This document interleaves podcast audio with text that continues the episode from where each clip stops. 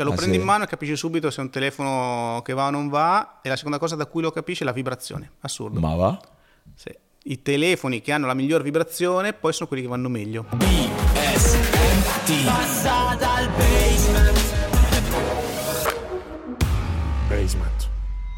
Bella raga, nuovo appuntamento, nuovo Passa dal Basement, ci siamo, ciao, io sono Gianluca Gazzoli, pronti per una nuova chiacchierata, pronti anche un po' ad ispirarvi con le chiacchierate che stiamo facendo qui al Basement. Una delle cose belle è proprio questo, che alla fine di ogni chiacchierata vi resta qualcosa addosso che vi portate nei giorni successivi, no? E questo è ovviamente è in base anche agli ospiti e agli amici che ci vengono a trovare. Oggi sono molto contento, tra l'altro se ancora non l'avete fatto iscrivetevi a questo canale e attivate anche la campanella, che ho scoperto essere indispensabile per non perdervi neanche una puntata, neanche una chiacchierata, neanche un incontro. Io direi che quello di oggi è da non perdere, perché voi sicuramente sulla piattaforma nella quale ci state vedendo è YouTube, lo avrete visto in mille modi, ma oggi lo vedrete, anzi lo sentirete in un modo unico e nuovo, almeno spero. Sto parlando di Andrea Galeazzi. Senti il pubblico, Andrea?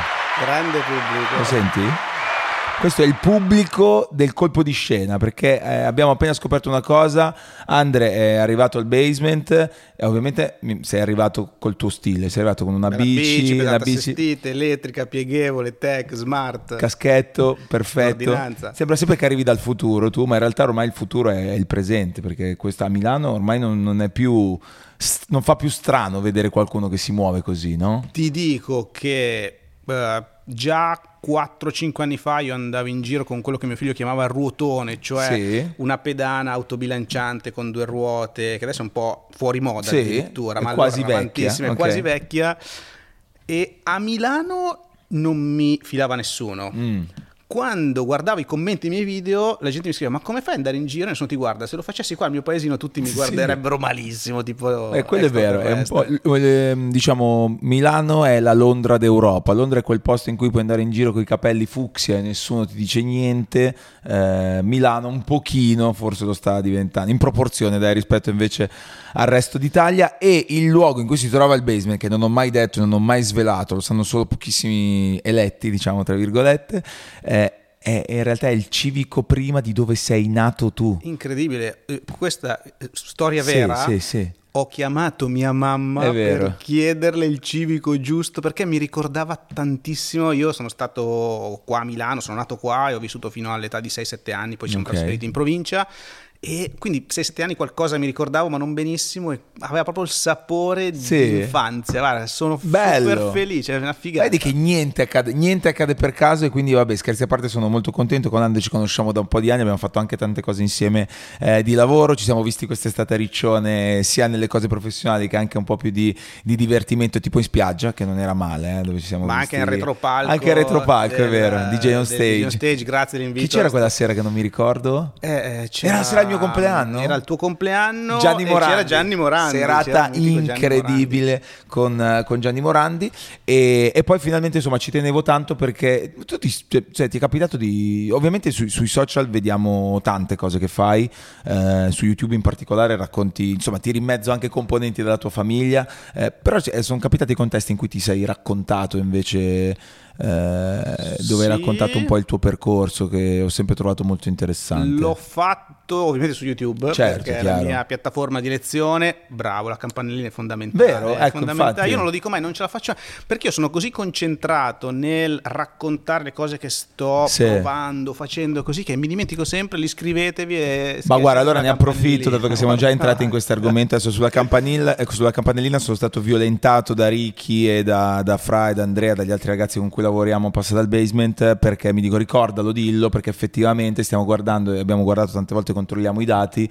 È incredibile come agli iscritti, cioè molta gente, arriva molta più gente a vedere il video dalla home, dai consigliati, da tutto quanto, rispetto agli iscritti, no? E allora ricordo la campanella, quindi ricordo la campanella, ma c'è tutto un linguaggio legato a YouTube.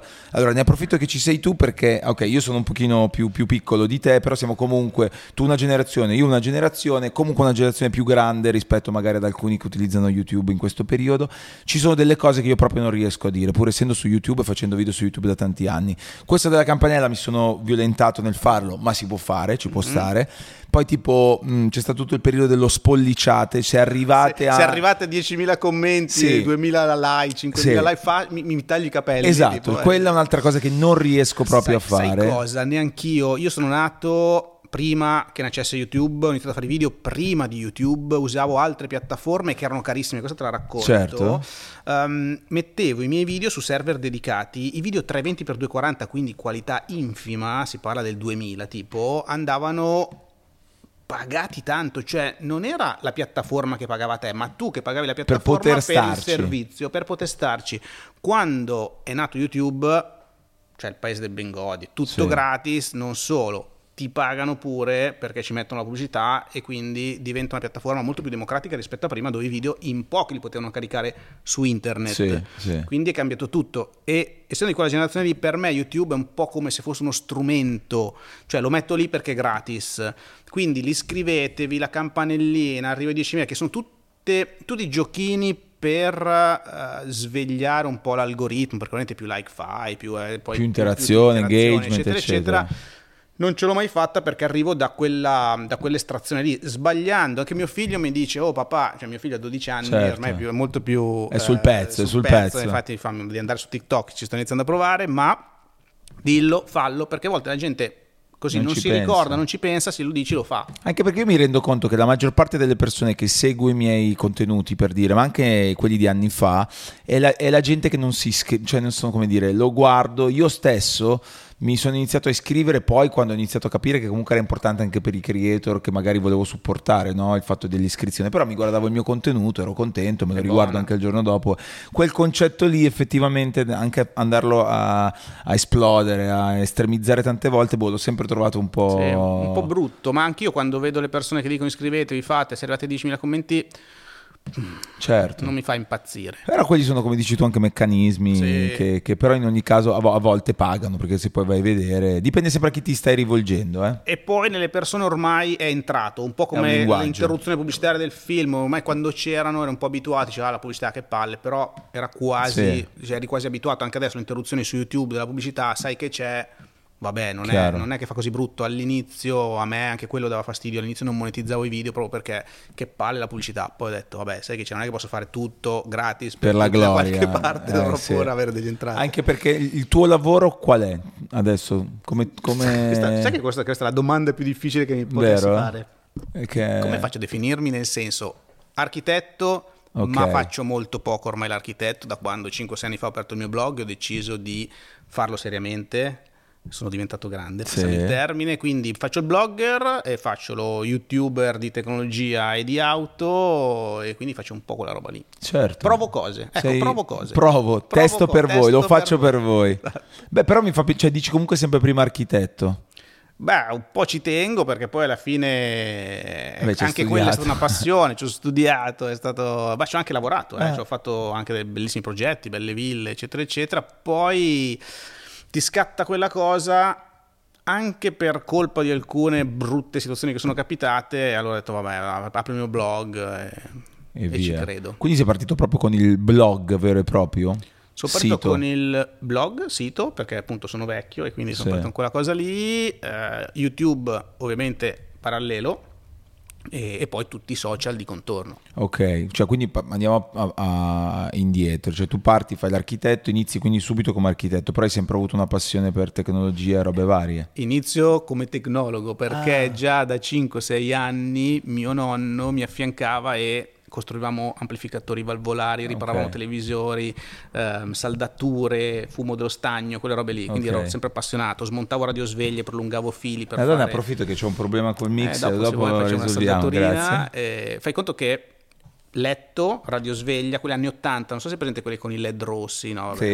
No, però li ho visti. Avevo smontato la tastierina perché io dormivo così, avevo il comodino dietro, mazza che scomodità, girate le volte, l'avevo prolungata con dei fili, messo la tastierina sul letto, una specie di telecomando 40 anni fa sul letto. Quindi hai sempre avuto, diciamo, una dedizione, una passione verso questa parte qua. Sì, però poi giustamente i miei...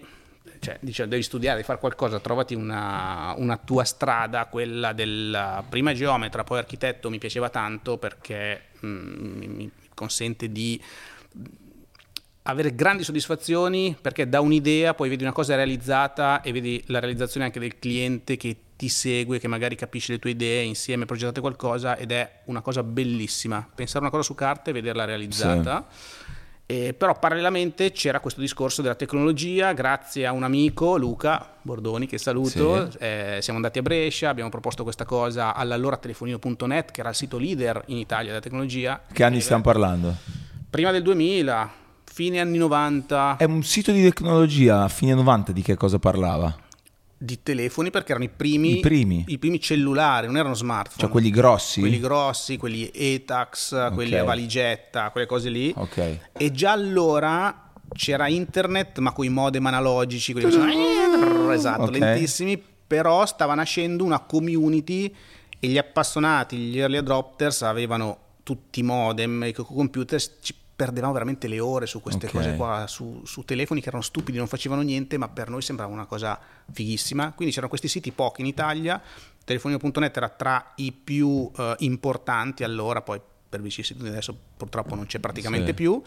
E l'allora editore illuminato Nicola, che saluto, ha detto cacchio che figata. Nicola era avantissimo e ho iniziato a fare le prove, le prime videoprove. Quindi proprio quello che poi abbiamo iniziato a vedere magari successivamente su YouTube. Quindi tu ci mettevi la faccia da subito? No, solo le mani. All'inizio nessuno sapeva chi fossi e tutti vedevano solo le mie mani, sì, okay, perché inquadravo il telefono dall'alto con le, certo, mani così. Ed era quindi provavi il telefono, raccontavi quali erano le sensazioni, gli strumenti. Come andava. Allora erano molto più diversi i telefoni rispetto a oggi. Oggi, ed è il motivo anche per cui ormai parlo della tecnologia a 360 gradi, certo, è che i telefoni sono un po' tutti uguali, quindi tra virgolette noiosi. Fanno tantissime cose, ma sono più o meno sono lì. Allora c'era quello che si apriva, quello che aveva una forma quadrata, tonda, la fotocamera sì, la fotocamera no. Ovviamente all'inizio non aveva la fotocamera che si attaccava, cioè, c'era molta più diversità tra i form factor. Beh, in quel caso un business come quello che era allora il sito, come funzionava? Cioè c'era sempre si guadagnava dalla pubblicità che mettevano sul sito? Immagino di sì, perché allora il sito non era mio, certo, io ci lavoravo, anzi per me era un onore, io l'avrei fatto assolutamente gratis, certo, perché per me già avere la possibilità di provare i telefoni, condividere, ma per farti capire che non avevo mania di protagonismo, ma lo facevo proprio per passione, non ci mettevo la faccia, esatto, cioè la gente non sapeva chi fossi. Sì. Era un qualcosa che tu facevi perché ti piaceva. E tu quanti anni avevi lì, scusami? Io sono del 73, 27, quindi giovanissimo, 26, okay, una roba così. E nel frattempo facevi comunque l'architetto? Sì, nel frattempo ho finito l'università, poi quindi hai portato avanti queste cose insieme per un po'? Assolutamente sì, okay, sì, parallelamente. E questo per me è stato un grossissimo vantaggio. Ti spiego perché. Avendo un lavoro come architetto, quindi scritto all'ordine, il mio studio, comunque lavoricchiavo come architetto, facevo dei bei progetti e tutto, questo mi consentiva di comprare e vendere, perché poi facevo così, telefoni. Ok. E questo mi consentiva di essere libero, perché nessuno mi regalava telefoni, nessuno mi dava telefoni, me li compravo, me li vendevo. Se un telefono era bello dicevo che è bello, se un telefono era brutto dicevo che è brutto. Okay. Questa cosa, unito al fatto che sono stato tra i primi in Italia a fare questo, ha fatto sì che conquistassi la fiducia della gente, perché dicevo quello che era. Cioè non eri, diciamo, in qualche modo contaminato dal fatto che quel telefono te l'avevano regalato, esatto, quindi ti sentivi in dovere di dover dire una cosa bella anche se non la pensavi. Quindi che sbatti, tutte le volte ti prendevi un telefono e lo dovevi poi rivendere. Ma vedi, per te lo sbatti, per me era una figata. E questa è la grande differenza. Io allora prendevo seconda mano, che era un giornale cartaceo, vedevo gli annunci, c'era l'annuncio di un telefono che mi piaceva, pronto, ci vediamo così, andavo a Milano, scambio, pagato, dopo una settimana di prove facevo il video, lo rimettevo su seconda mano perché allora l'online non andava così tanto e via, lo vendevo. Cazzo, e quindi così quali sono stati i telefoni che ti ricordi del percorso in modo particolare? Tutti i primi telefoni, dal 3310 al T68 di Sony Ericsson, il primo telefono con display a colori, Siemens S4, E quindi per quanto tempo tu sei stato Andrea Galeazzi di un sito di telefonino.net? Fino a 10 anni fa più o meno. Ah, ok, quindi comunque sono stati tanti anni. Sì, poi ho cambiato editore e poi alla fine 6-7 anni fa ho deciso basta. Hai detto, sai com'è? Mi apro il mio blog. Ma già facevi YouTube anche quando... Sì, Telefonino.net, siamo passati su YouTube proprio perché era gratis. Sul canale di Telefonino.net. Quindi quando poi hai aperto il tuo blog hai aperto anche il tuo canale YouTube. Esatto. Ok, no. Che oggi conta quanti iscritti? Quasi 1.300.000, 1.250.000, un botto di iscritti. E la cosa bella è stata anche, insomma, quando è capitato di fare delle cose insieme, degli eventi. Insomma, io ho notato anche quest'estate quando eravamo a Riccione, abbiamo fatto una cosa insieme con gli amici di Samsung e tanta gente viene da te, ti chiede consigli, insomma è... Ma perché mi vede un po' come l'amico che... a cui chiedere il consiglio. Questo è bellissimo. Beh, quella è una figata che si è creata poi da quando ti sei messo per i fatti tuoi, no? Ma in realtà anche prima, sai, perché tanti scambiavano, che mi seguono su YouTube, Andrea Galeazzi per Telefonino.net, per comunque gli editori con cui sono andato dopo. Fai conto che nella mia vita ho fatto partire tipo 4-5 canali YouTube, perché poi prima di decidere di mettermi in proprio ho fatto un po' di passaggi su tra gli editori. Perché ci ha messo così tanto? Ma sempre per quel motivo che dicevo prima, non mi interessava guadagnarci perché facevo l'architetto, lo facevo per passione. Poi però quando scopri che questa passione ce l'hai tu, ma gli altri ne approfittano, ti girano le scatole. Okay. E quindi ho aperto il mio blog. Ed è andata bene da subito? Sì. Immediato? Io avevo paura che non andasse bene, ma perché è stata una scelta proprio dall'oggi al domani. Fai conto che io ho registrato andreagaleazzi.com, il dominio, fine ottobre. Il 1° dicembre dello stesso anno ovviamente ero online con tutto. Ok. Quindi è stata proprio una roba che ho deciso, così la faccio. Pronti via. E che però, quindi fin da subito la gente comunque ha seguito te, ha iniziato a seguire le tue avventure. Sì, perché comunque non vedendomi più mi cercava mettendo il nome e cognome. Per quello ho chiamato il blog come me, perché era l'unica arma per farmi trovare poi dalla gente. E questa cosa che tu hai fatto un botto di robe prima, quindi hai visto veramente l'evoluzione tecnologica, ti dà dei punti di vantaggio rispetto invece a... alle nuove generazioni che fanno lo stesso tuo mestiere? Secondo me sì, perché ho più idea di quello che c'è dietro. Oggi chi usa la tecnologia, magari anche giustamente, la usa. Chi se ne frega di quello che c'è dietro, processore, chi se ne frega dell'hardware, del ferro.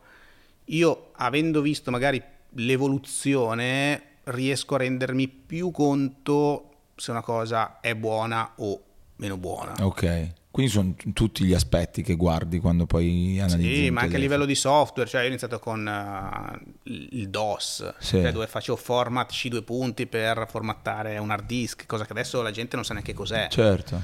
E quindi quello ti porta un background che ti consente di avere più conoscenza, e banalmente più conoscenza poi ti consente di giudicare un prodotto, secondo me, più approfonditamente. Anche se alla fine il mio video è sempre molto pop. Nel senso, non è che ti dico questo display e ti do tante specifiche, 2 o 3, ma alla fine dico si vede bene, si vede male, però dietro quel si vede bene, si vede male c'è tanta conoscenza e tanta esperienza. Beh, che questo è il tuo vantaggio poi rispetto alle generazioni precedenti. C'è qualcosa invece in cui ti senti invece in svantaggio rispetto a chi si approccia adesso invece al mondo della tecnologia? Sì, è l'essere un po', passami il termine, lento, un po' vecchio, un po'. Adesso mi rendo conto che il linguaggio di TikTok, Instagram, Reel, gli shorts di YouTube è veramente tanto veloce. Io faccio fatica a condensare, perché a volte mi perdo in chiacchiere in 15 secondi, in 1 minuto. La gente vuole sapere subito, chi se ne frega di tutti i fronzoli. Faccio un po' fatica su quello. Che però è anche la tua forza, cioè nel senso i tuoi contenuti sono spesso tu che racconti cose, dinamiche, pensieri anche un po' più profondi che difficilmente riesci a mettere dentro a un contenuto magari di 15 secondi. È vero, tant'è che a volte i video vanno bene perché ci sono dentro dei pipponi, ogni tanto mi parte l'embolo, inizia a parlare di una roba e quindi per assurdo si apprezzano tanto anche queste cose. Più che altro si lega di più la gente, nel senso gli resta anche più impresso, cioè, li conquisti, no? Diventano parte anche tu diventi parte poi in qualche modo della loro vita, quindi insomma di contenuti. Quanti video avrai fatto da quando hai iniziato? Da quando ho iniziato? Ma secondo me almeno 4.000. Una roba 4, ma se ci pensi è un bot. Te li monti sempre tu? Me li monto sempre io, sì, questo è sempre stato anche un mio difetto, quello di far fatica a delegare. Mi rendo conto che c'è chi li monterebbe molto meglio di me, soprattutto con un linguaggio magari più giovane, più fresco, però il montaggio è un linguaggio, e non tanto nelle recensioni, che quelle non sono praticamente montate, ci appiccico su una scheda tecnica, è morta lì, perché a me piace proprio raccontarti dalla A alla Z un telefono senza tagliare, perché io parlo e dico cose, ma la gente che guarda magari si fa un'idea diversa perché vede alcune cose che per lei sono importanti. Quindi alla fine non taglio mai, perché poi i video molto tagliati sono anche quelli che puoi mascherare, cioè se il telefono si blocca così da un tagliettino e qualcosa non si vede, ma sincero, li ho sempre fatti così. I vlog, e quindi quelli potrebbe montare chiunque, ho avuto un periodo in cui c'era una persona che li montava, i vlog me li monto io, perché anche lì è un linguaggio, magari la parola sì, questa roba no, voglio evidenziare una roba, un'altra, e poi come dicevo prima non riesco a delegare. Quando facevo l'architetto io andavo sul cantiere, andavo a vedere gli operai che facevano la malta, che posavano i mattoni, che mettevano le piastrelle, che facevano l'impianto elettrico, idraulico, perché a parte mi piaceva imparare, io sono sempre stato un curiosone, quindi volevo capire come funzionasse, poi imparando da loro nei successivi progetti riuscivi ad avere una marcia in più, a risolvere problemi prima, e poi mi piaceva proprio stare in cantiere. Chiaro. Beh, proprio a proposito di questa autenticità anche del contenuto, no? Tu fai anche un sacco di collaborazioni con brand vari che giustamente o ti inviano il telefono o addirittura insomma ci sono delle collaborazioni più strutturate eccetera. Come fai a mantenere la tua credibilità anche quando fai un contenuto per un brand che ti paga per parlare di quel telefono? Questa è una cosa che mi sono sempre chiesto, in realtà ne abbiamo parlato, quindi un po' la risposta la so, però secondo me è un concetto importante. Allora, è sempre un sottile equilibrio di ruoli, quindi difficilmente il brand mi dice parlane bene, perché ormai mi sono creato uno storico che mi consente di parlare comunque di un prodotto in maniera trasparente, cioè di dire quello che penso, anche se è un contenuto sponsorizzato. Tieni conto che le recensioni non sono praticamente mai sponsorizzate, perché la recensione è una cosa che personale. Poi ci può essere il video in collaborazione dove parlo di un prodotto, di una cosa, ma non è una recensione, ti racconto il prodotto, e quelli sì sono sponsorizzati. Ma questo equilibrio si è creato proprio nel tempo, e a volte non ti nascondo che ho avuto forti pressioni. Ti faccio un esempio, ho provato, questa è una cosa di 4-5 anni fa, quindi si può raccontare, e poi è una stupidata. Sì. Avevo fatto un contenuto sponsorizzato per Sony sulla PlayStation, okay, e avevo raccontato degli aneddoti di quando ero giovane, perché lì c'erano tutte le belle PlayStation esposte. Mi ricordo che io avevo messo il famoso chip sulla PlayStation 1, 2 per far girare anche, tra l'altro non l'avevo neanche fatto per far girare i giochi taroccati, l'avevo fatto per far girare i giochi giapponesi, ok, per poter avere quelli di importazione, quelle robe lì. Ho raccontato questa cosa in un video che avevo fatto per loro. No, non va bene, devi tagliarla, non va bene.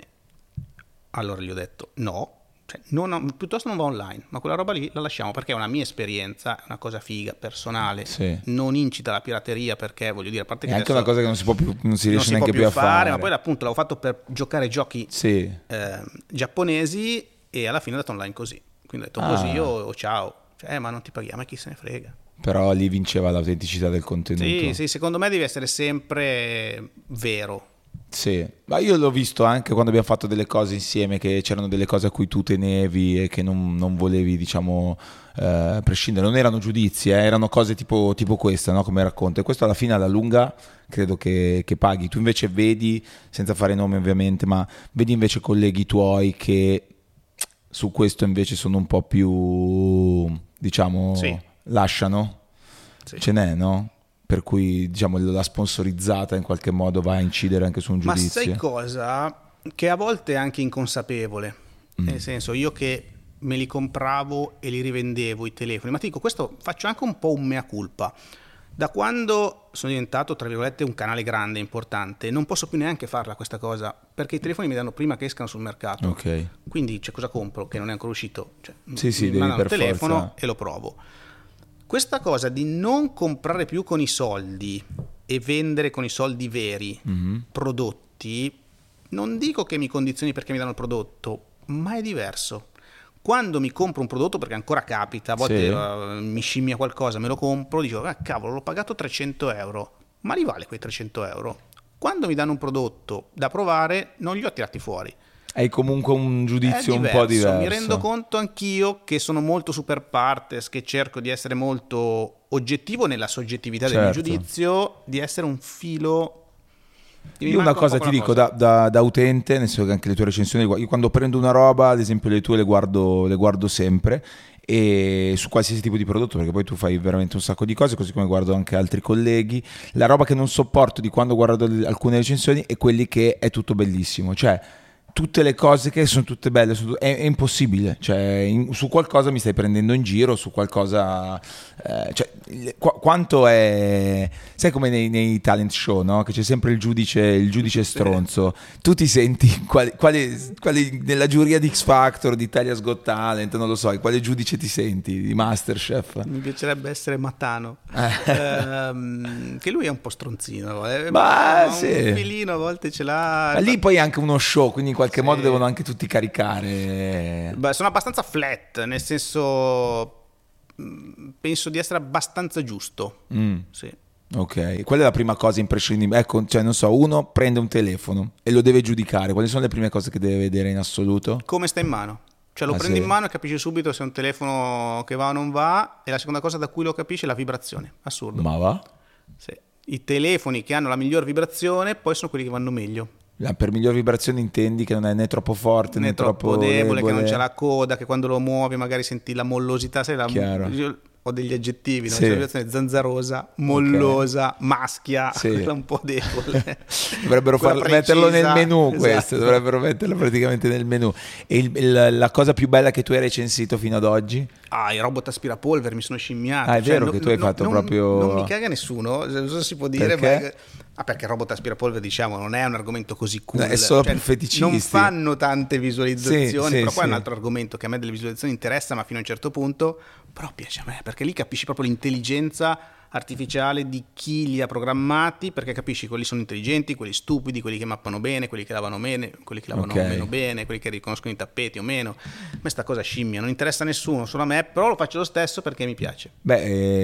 Auto, fai tanto anche auto, auto. Beh, adesso i mondi tecnologia auto si stanno avvicinando sempre di più e sarà sempre più così. Vedo che quasi tutti quelli che fanno tech fanno anche auto, cioè... Perché così sono due mondi che si stanno avvicinando. La rivoluzione che c'è stata nello smartphone, che da telefono è diventato smartphone, quindi una decina d'anni fa, quando sono iniziati i primi sistemi operativi, fotocamere, eccetera eccetera, applicazioni soprattutto, adesso sta avvenendo nel mondo delle auto con la transizione da termico a elettrico.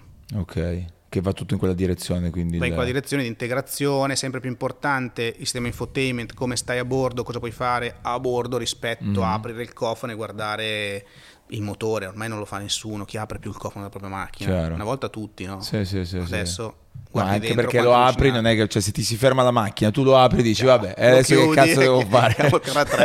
Non hai molte possibilità, perché ormai sempre più roba. Anche Formula 1, tu sei appassionato di corse? Sì, super appassionato. Io ho corso coi kart tanti anni fa, ho fatto un campionato anche, un 125 nazionale, poi costava troppo, basta. Chiaro, poi tu non hai idea. Non hai idea. Io ero scappato di casa con un mio amico, avevamo comprato un kart in due. Il kart costa di per sé. Il kart, ma non costa tantissimo comprarlo, costa mantenerlo. Tu fai conto che tutte le volte che vai a girare spacchi qualcosa, quattro gomme, benzina, olio, pista, meccanico. Infatti io andavo con un amico, perché era anche meccanico. Mettevamo il kart sul tetto, ma le barre portatutto, non avevo neanche il carrellino, per quanto eravamo scappati di casa, però... divertentissimo. Quindi cioè, vedi che è sempre stato un argomento comunque legato per te, no? In qualche modo. Ma fai conto che io parlo di me nei miei video, anche quando faccio le prove, sono prove mie, provo cose che mi piacciono, quindi auto, tecnologia. Vorrei parlare un pochino più di architettura, ma faccio fatica. Però se ce l'hai talmente tanto dentro, c'è gente che parla, ce ne sono creator che fanno attività. Mi piacerebbe raccontare di edifici particolarmente tecnologici, ma non è facile, perché poi quelli belli magari i proprietari non vogliono che fai vedere casa loro. Gli edifici magari che poi diventano aziendali, fai fatica perché poi ci vogliono 1000 autorizzazioni, insomma è complicato. Mi piacerebbe, ma è complicato. Sto provando. Il prodotto più figo che hai recensito, adesso non so se tu fai anche la tua classifica, cioè ad oggi lo smartphone più incredibile che c'è, perché se la giocano Samsung ed Apple, sono loro due, se vai sul top di gamma, anche se ha sempre meno senso comprare un top di gamma e spendere 1.700-1.800 euro per un utente comune. Per un creator come può essere tu, che fai tanti contenuti social, come posso essere io, ha senso, perché poi hai qualità, hai velocità di esecuzione. Ma per un utente che li fruisce e che non ha bisogno di fare contenuti, che non è creator, se stai sui 400-500 euro hai fatto bingo, non hai differenze percepite rispetto a un telefono da 1.800.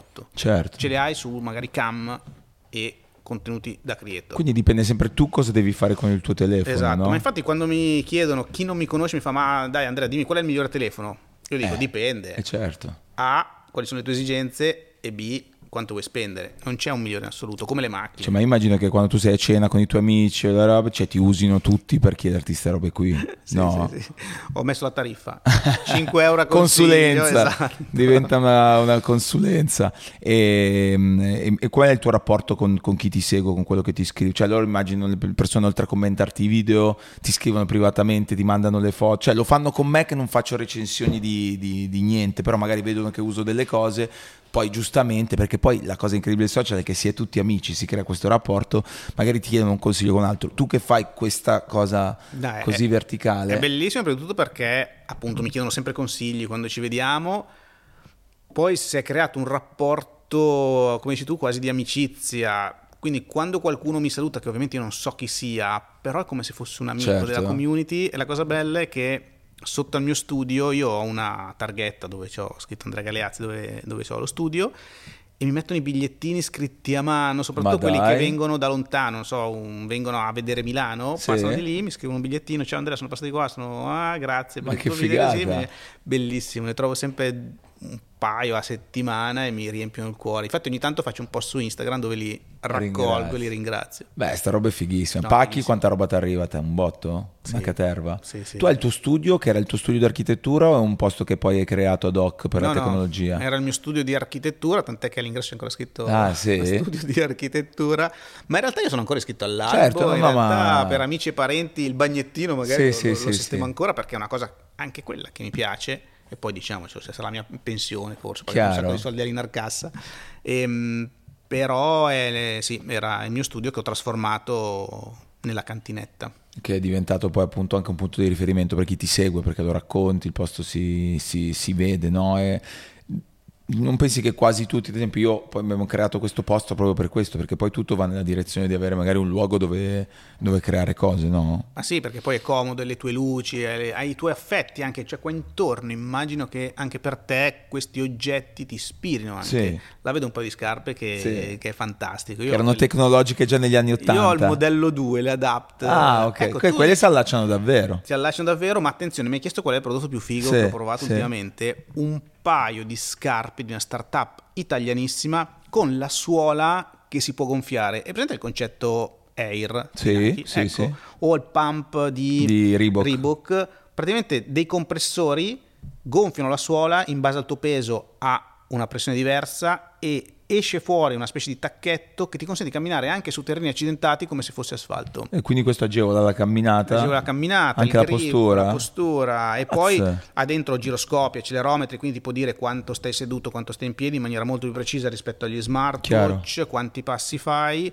Ma questo anche in ambito medicale può avere delle implicazioni incredibili un domani, no? Perché puoi magari compensare una scarpa rispetto all'altra. Infatti stanno studiando questa roba. E, tra l'altro, sempre a proposito di equilibrio tra le collaborazioni che fai, che è una cosa per cui magari io faccio un altro lavoro, cioè io nel senso faccio altre cose, quindi tendenzialmente magari quando c'è una tipologia di prodotto, se io ho un partner, bene o male resta quello, perché ne condivido i valori, mi piace portare avanti le cose. Tu giustamente nel tuo lavoro non ti puoi affiancare solo a uno, sennò fai le recensioni solo di un telefono, no? Come gestisci questa cosa di equilibrio tra tutti? Nel senso, quando fai una cosa pensi che l'altro possa essere geloso o quell'altro. Ormai poi tra l'altro è un settore in cui ci sono tante, veramente tante aziende, dalle più grandi alle più piccole. Tu ti senti libero o ci pensi ogni tanto? No, sempre libero. Quando provo un prodotto lo provo proprio in maniera atea. Okay. Non penso se c'è la collaborazione, non c'è, tant'è che a volte c'è, non c'è, ma a prescindere. Tutte le cose però che consiglio, anche se sponsorizzate, è perché comunque le ho provate. No, quello piacciono. Sì, però non so, anche nella vita di tutti, cioè essere in giro con oggi per uscire hai messo qua rispetto a un altro, no? Non ti fai minimamente questa paranoia. Non me la faccio perché non posso farmela. Non c'ho il tempo di farmela. Certo. Io ho talmente tanti prodotti da provare che veramente oggi provo uno, domani provo un altro. Chiaro. E questo mi dà anche la possibilità di avere una visione sul mercato e su tutti i prodotti, perché secondo me provare solamente un prodotto prodotto non ti porta a un giudizio corretto, perché non è la visione globale, certo, dei prodotti che sono in giro. No, sarebbe molto vincolante per te, è un casino. Prima mi hai fatto l'esempio, cioè mi hai chiesto se qualche collega è un po' così, io ti dico... I colleghi, il 90% provano i telefoni, faccio l'esempio dei telefoni, ma potrei fare, certo, con la SIM secondaria. Come fai a capire come va un telefono con una SIM secondaria? Io tutte le volte la mia SIM principale la cambio da una parte all'altra, riconfiguro il telefono, perché anche quello fa parte della prova e ti fa capire come va il telefono. Sbattone, però quello sbattone mi fa capire come va. Quindi quello è sbattone, dai, quello lo puoi dire. Quello è un po' sbattone. Perché è una roba, io ogni volta, e ne cambio uno o due all'anno, tutte le volte, no, devo rifare la devo riloggarmi con tutti i social, devo rifare tutti i contatti, speriamo di non averli persi. Cioè, pensa a farlo. Cioè, nonostante abbiano semplificato tantissimo questo processo. Sì, perché adesso passano molti dati, però i login, tutte quelle cose lì devi farli tu. Ma il cloud ci ha un po' salvato. E pensa a farlo 2-3 volte a settimana. No, va bene. E allora basta che mi confermi che è uno sbattone anche sbattone. Per te, se no mi sembravi veramente troppo alieno. Non è passione, è sbattone. Quello è sbattone. Invece questo lavoro comunque ti permette di fare anche un sacco di esperienze, cioè di viaggi, di cose, eccetera. Sei stato recentemente a Cupertino. Cupertino è la pronuncia. La pronuncia. No, sei stato. Cioè, qual è la più bella che hai fatto fino ad oggi di esperienza? Beh, devo dire che Cupertino per la prima volta è stata tanta roba per quello che rappresenta, anche, forse. Sì, per quello che rappresenta, ma anche per quello che è, perché per un architetto appassionato di tecnologia quegli edifici sono pazzeschi, cioè proprio a livello progettuale sono incredibili. Pensa a te che lo Steve Jobs Theater sta su con dei vetri, cioè il tetto è appoggiato solo a dei vetri, quindi sembra galleggiare. E tu dici, vabbè, non è così difficile, sì, ma pensa, quando piove l'acqua come fa a scendere? Primo. La corrente come fai a portarla sul tetto, perché ci sono le luci ovviamente dentro, certo, al teatro, l'audio, gli impianti, cioè dove passano? E l'hai scoperto? Non ancora, cioè, tra un vetro e l'altro probabilmente sono delle microcanaline. È proprio il tuo, come dire, la tua mecca, cioè c'è dentro sia la tecnologia che c'è la storia, da dove un po' sono partite tante cose che hanno cambiato il mondo, e poi c'è anche l'architettura, il design. È stato un bel viaggio. Gli altri viaggi molto fighi sono quelli organizzati spesso dalle case automobilistiche per farti provare le macchine, soprattutto quando le macchine magari da fuori strada, così ti portano in posti veramente... belli. Chiaro, bello. Io ho fatto solo una cosa, un giretto con te in Lamborghini l'anno scorso. Bello. Però è stato molto emozionante. Io non ero mai salito su una Lamborghini, devo dire che fa un effetto. Fa tanto rumore. Ahimè, dovremmo abituarci al fatto che faranno sempre meno rumore. Sì, ma anche quei prodotti lì, secondo te, che hanno fatto del rumore il loro marchio di fabbrica? Sì, nel senso c'è una deroga per i piccoli costruttori, ma al 2035 le macchine comunque saranno tutte elettriche. Anche perché i costruttori hanno investito un botto di soldi in quella direzione lì, adesso non puoi cambiargli le carte in tavola, quindi sarà così, però per i piccoli costruttori... Però un Harley, una Lamborghini avranno il silenziatore praticamente? Secondo me lo fanno artificiale, ogni tanto ho visto delle robe girare artificiali. Ma secondo me è anche giusto dare una deroga a quei costruttori che fanno piccole produzioni, perché ci sono contesti, cioè tu immaginati una Milano piena di Lamborghini. No, cioè certo, rumore, bordello, cioè non è bello. Quindi c'è una mobilità urbana che secondo me deve essere di un certo tipo, una mobilità extraurbana che può essere anche di un altro tipo. Quindi non sono un assolutista. Io amo le macchine elettriche, comprerei una macchina elettrica oggi se non avessi 1000 auto in prova, certo, ma chi ha una Lamborghini non lo demonizzo, anzi, se ovviamente non la usa per fare 100 metri, andare a fare la spesa e farsi sentire che fa brum brum. Certo, cioè va tutelata anche quella. Assolutamente, quella nostra tradizione che abbiamo. E sul discorso dell'elettrico, no, anche sulla macchina, scusami, anche su quella. Cioè come fai a gestire quando devi provare le auto? Ad esempio io ultimamente non ne uso più magari di quelle in comodato d'uso d'alto, perché devo dire, se anche moto, no? Ho provato tante moto, devo andare, portare, poi l'altra moto dove la lascio? No, allora devo tornare, devo riportargliela, tu come ti gestisci? Tu ne hai... Quello è un po' sbattone. Anche quello è un po' sbattone. Abbiamo tirati fuori gli sbattoni. I video li vedi, cacchio, tutto bello, tutto figo. L'altro giorno, per esempio, vado a prendere una macchina, perché poi devi andare a prendere le macchine, certo, che te le portano a casa, non è pronta, è pronta alle 5, sono le 2:30, ma cosa fai? 10 km andare in bicicletta, 10 km tornare in bicicletta, e la macchina sono andata a prendere il giorno dopo. Quindi quello è sbattone, però anche lì, cavolo, mi rendo conto che ho una fortuna incredibile. Per un appassionato di auto, ogni settimana avere una macchina diversa e poterle provare tantissima roba. Beh, e lì cos'è? Tu hai una tua auto e poi hai quelle che provi? Io non ho più l'auto da quando ho capito che era ferma in box per 2 anni, cioè i primi 2 anni facevo questa cosa, l'avevo, era ferma in box, mai usata, alla fine l'ho venduta e basta, sono senza auto. Certo, anche perché a Milano si riesce abbastanza tranquillamente a stare senza auto, poi già fuori è un po' più complicato. Sono un super amante della bicicletta, quindi quando posso usare la bici per andare dappertutto. Chiaro, anche perché poi sull'elettrico tu ti sei convertito quasi subito, no? Hai detto che già qualche anno fa giravi. Sì, ma sì, perché comunque è una cosa culturale. È una cosa culturale e di esperienza, devi provarlo per apprezzarlo. E poi non è per tutti, anche qua io odio gli assolutismi, quelli che dicono macchina elettrica per tutti. No, se io faccio l'agente di commercio, faccio 500 km al giorno e faccio tutta autostrada, ma il diesel va ancora bene. Ma quante persone fanno così? Il 3% della popolazione, che non impatta neanche da un punto di vista ambientale, no?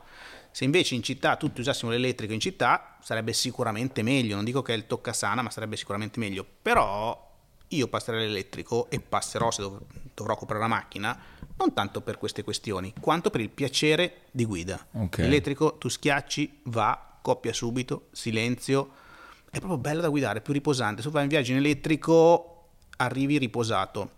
Fatti 500 km con la Lamborghini. Beh, sì. Fatti 500 km con elettrica, scendi in maniera diversa. Devo dire che quell'esperienza con la Lamborghini mi invece ha fatto capire un'altra cosa, che nella vita sia alle cose brutte che alle cose belle ci si abitua. Cioè, nel senso, ho tutta la prima parte della giornata, minchia, sono su una Lamborghini, guardatemi, davo piano, facevo a fine giornata, dici, non dico che me l'ero dimenticato, però... E ti dirò un'altra cosa, e ci sarà sempre qualcuno che ce l'ha più lungo di quello te. Sempre, è vero, quello... C'è un altro aneddoto. Vai. Spiaggia, Sicilia, l'anno scorso, una delle spiagge più belle della Sicilia, Marzamemi, giù di lì, arriva lo yacht, penso di un magnate russo. Ancora al largo, arrivano con il tender, si piazzano in spiaggia, addirittura la spiaggia gli costruisce un mini campo da beach volley, perché questi erano così fighi e ricchi che... Sai cosa arriva il giorno dopo? Lo yacht di Armani, che era grande il doppio. E quindi se già quel giorno sembrava un poveraccio, capito? Sì. È come che Cozzalone lì quando dice al figlio: questa non è la felicità, questa barca, quella è la felicità. E c'era la barca molto più grande. Beh, e sugli yacht non hai provato, non sei ancora buttato? Mi piacerebbe, però dai, poi diventa troppo. Beh, però c'era un filo conduttore. C'era sì, una la linea. Tecnologia può essere il filo conduttore di tutto, chiaro, perché ormai oggi tutto ha un chip, questo è un bene, questo è un male, ma tutto ha un chip. E la parte di business per te da che cosa è dovuta? Dalle collaborazioni, dalle visualizzazioni YouTube, le pubblicità? Entrambe le cose, le visualizzazioni e le collaborazioni con i brand, ma le collaborazioni sono più che altro su servizi o brand terzi, di software o cose così, che ma non sono mai nella recensione. Ma il sito lo usi ancora? Certo, è un repository dei miei video, anche perché... Se devi andare a fare una ricerca filtrata per, che ne so, dimensione del display, marca, modello su YouTube, fai fatica. Okay. Invece se quando vuoi comprare un telefono, mi rendo conto che tanti vanno sul sito per filtrare, cercare le recensioni, magari tutti Motorola, tutti Samsung, tutti gli Apple. Quindi tu dal sito riesci a mettere tutto, insomma, in un archivio speciale, sì, dove riesci... Sì, è una sorta di mio archivio. Ok, che poi è diventato un po' quasi quello per tutti, un po' il sito vetrina dove comunque atterri, vedi un po' tutto quello che fai, e di esperienze extra a YouTube o comunque al tipo di video che fai, te ne hanno mai fatte? Di proposte, di cose da fare? Dovevo fare un libro, scrivere un libro, avevo detto sì, poi mi sono reso conto che non c'era, sbatto nel libro perché non riesco, perché non è tecnologico, no, perché non mi è piaciuto scrivere, ma nel senso, anche sul mio blog cioè, la recensione è una carta d'identità del telefono, cioè la batteria dura così, cioè non sono uno che ama scrivere, amo parlare, per quello faccio video e non scrivo tanto, e quindi mi sono reso conto così, mi ha detto: ma no Andrea, lo facciamo scrivere a un ghostwriter, non riesco, come dicevo prima, a delegare. Chiaro. E quindi è naufragato. E invece il fattore anagrafico ti ha mai fermato nelle cose che fai? No. Meno il mio compleanno, a parte sì, guarda, non volevo dirlo, ho detto se vuole la racconta lui. Cacchio, 49 anni, giorno del mio compleanno, sposto un pacco, track, sono rimasto lì 2 giorni. Dovevi venire qua e mi hai scritto che avevi preso il colpo della strega. A parte fisicamente, diciamo che poi delle difficoltà ci possono anche essere. Comunque tu hai anche una famiglia, hai una moglie, un figlio, eccetera. Questa cosa qua ti ha mai limitato? Oppure insomma tua moglie ti supporta un sacco? Caspita, sì. Ed è una grande, ti dà anche una mano, insomma lei, tu la tiri in mezzo nei video e non si tira, diciamo, suo indietro. Malgrado. No, lei odia invece, non vorrebbe, sì, mi odia quando la tiro in mezzo. In realtà sì, grandissimo supporto, perché ovviamente quello che faccio porta via tempo a loro. È perché io mi immagino, se il tuo competitor è anche un ragazzo di 20 anni, questo lo vedo anche io ogni tanto, no? Che comunque lui dalla mattina alla sera può solo ed esclusivamente dedicarsi a fare le cose più assurde o più strane o più strampalate, legate anche alla tecnologia. Ho lasciato un po' andare. Ecco, prima la soffrivo questa cosa, prima dicevo cavolo, vorrei essere lì, vorrei farlo anch'io, però non posso perché c'ho Gabri, devo portare alla scuola, di su, di giù, di là.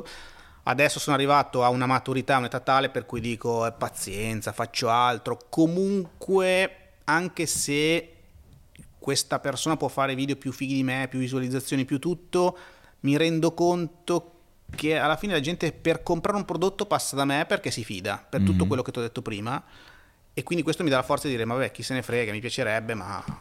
Però diciamo hai comunque un livello superiore, o comunque poi hai comunque uno status che tu dici ormai quelle cose le ho fatte, le dovevo fare, eccetera, posso dedicarmi a un'altra cosa. Però la cosa bella è anche un po' per chiudere cioè comunque un riferimento per i ragazzi giovani che fanno questo mestiere. Io lo vedo conoscendo un po' tutti, e tu insomma è una cosa di cui ti accorgi, è una cosa che vivi, comunque che rapporti hai instaurato con i tuoi colleghi o con gli altri creators. Cioè io ti vedo spesso anche all'interno di video di amici che fanno cose con età magari completamente diverse da te. Secondo te come sei visto da loro? Secondo me da qualcuno con un po' di invidia, passami il termine, soprattutto quelli che cercano di copiarmi, e sono comunque le persone a cui dico ma cioè, fai qualcosa di diverso, tant'è che chi anche sul tech fa oggi qualcosa di diverso va alla grande, chi cerca di copiarmi no, perché comunque ci sono già io. Certo. Quindi comunque ho un buon rapporto col 90% delle persone che parlano di dello stesso argomento. Sì, infatti, insomma, mi sembra sempre questo. Ma io posso tranquillissimo, sai, io sono comunque convinto di una cosa nella vita, ormai dai miei capelli bianchi posso dire che è vero che il cadavere del tuo amico prima o poi, se ti siedi lo vedi, fiume, lo vedi passare, passa. Prima o poi lo vedi passare. E ti sei imposto degli obiettivi per il futuro o ragioni sul... Sì, di fare un po' meno. Davvero? Sì, fare un po' meno, dedicarmi un pochino più a me stesso, alla famiglia. Adesso sto anche cambiando casa, dedicarmi un po' più a casa nuova, starmene lì sul divano, guardarmi un film, cioè, perché sembra, ripeto, tutto bello, ma bravo, questa è l'altra cosa.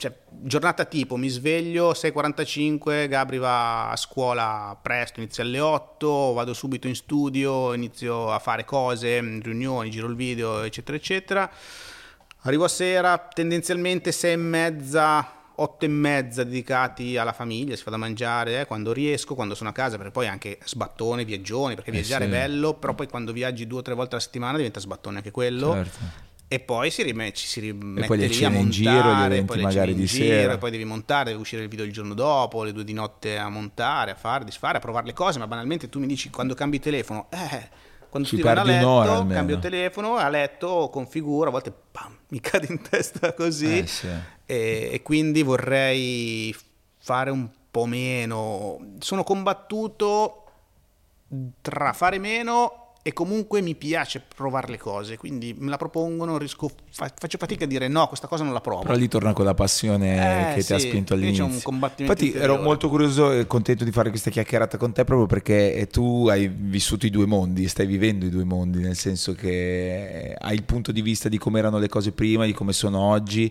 C'è una cosa di cui hai nostalgia del prima? Per quanto in realtà poi quello che tu hai fatto è esploso, cioè paradossalmente il settore su cui poi tu all'inizio avevi puntato tutto senza accorgertene è esploso. Ti posso dire che no, non ho nostalgia perché cambiano i tempi e cambiano le persone, cambia giustamente cambia tutto. Cioè, brutto dire, ai miei tempi era bello così. No, è bellissimo anche oggi. Oggi vedo molta più frenesia, molta più velocità, ma mi piace anche questo. A volte non riesco a starci dietro, ma non è che lo condanno. Non mi dispiace. Forse preferirei ci fosse un pochino più di approfondimento da parte dei giovani. Cioè, questa velocità fa perdere un po' l'approfondimento. Però va bene anche così. Bella Andrea, grazie davvero per essere passato e della chiacchierata. La prossima voglio venire io a trovarti in cantinetta, nel tuo studio, sono molto curioso. Ma io immagino, non è la casa dell'ispettore Gadget o del, cioè che enti c'è il riconoscimento, perché uno si immagina subito quella nuova potrebbe essere. Vedi, perché io mi immagino di entrare nel futuro. Quella nuova potrebbe essere così. E allora non vedo l'ora. Bella, a presto, grazie mille.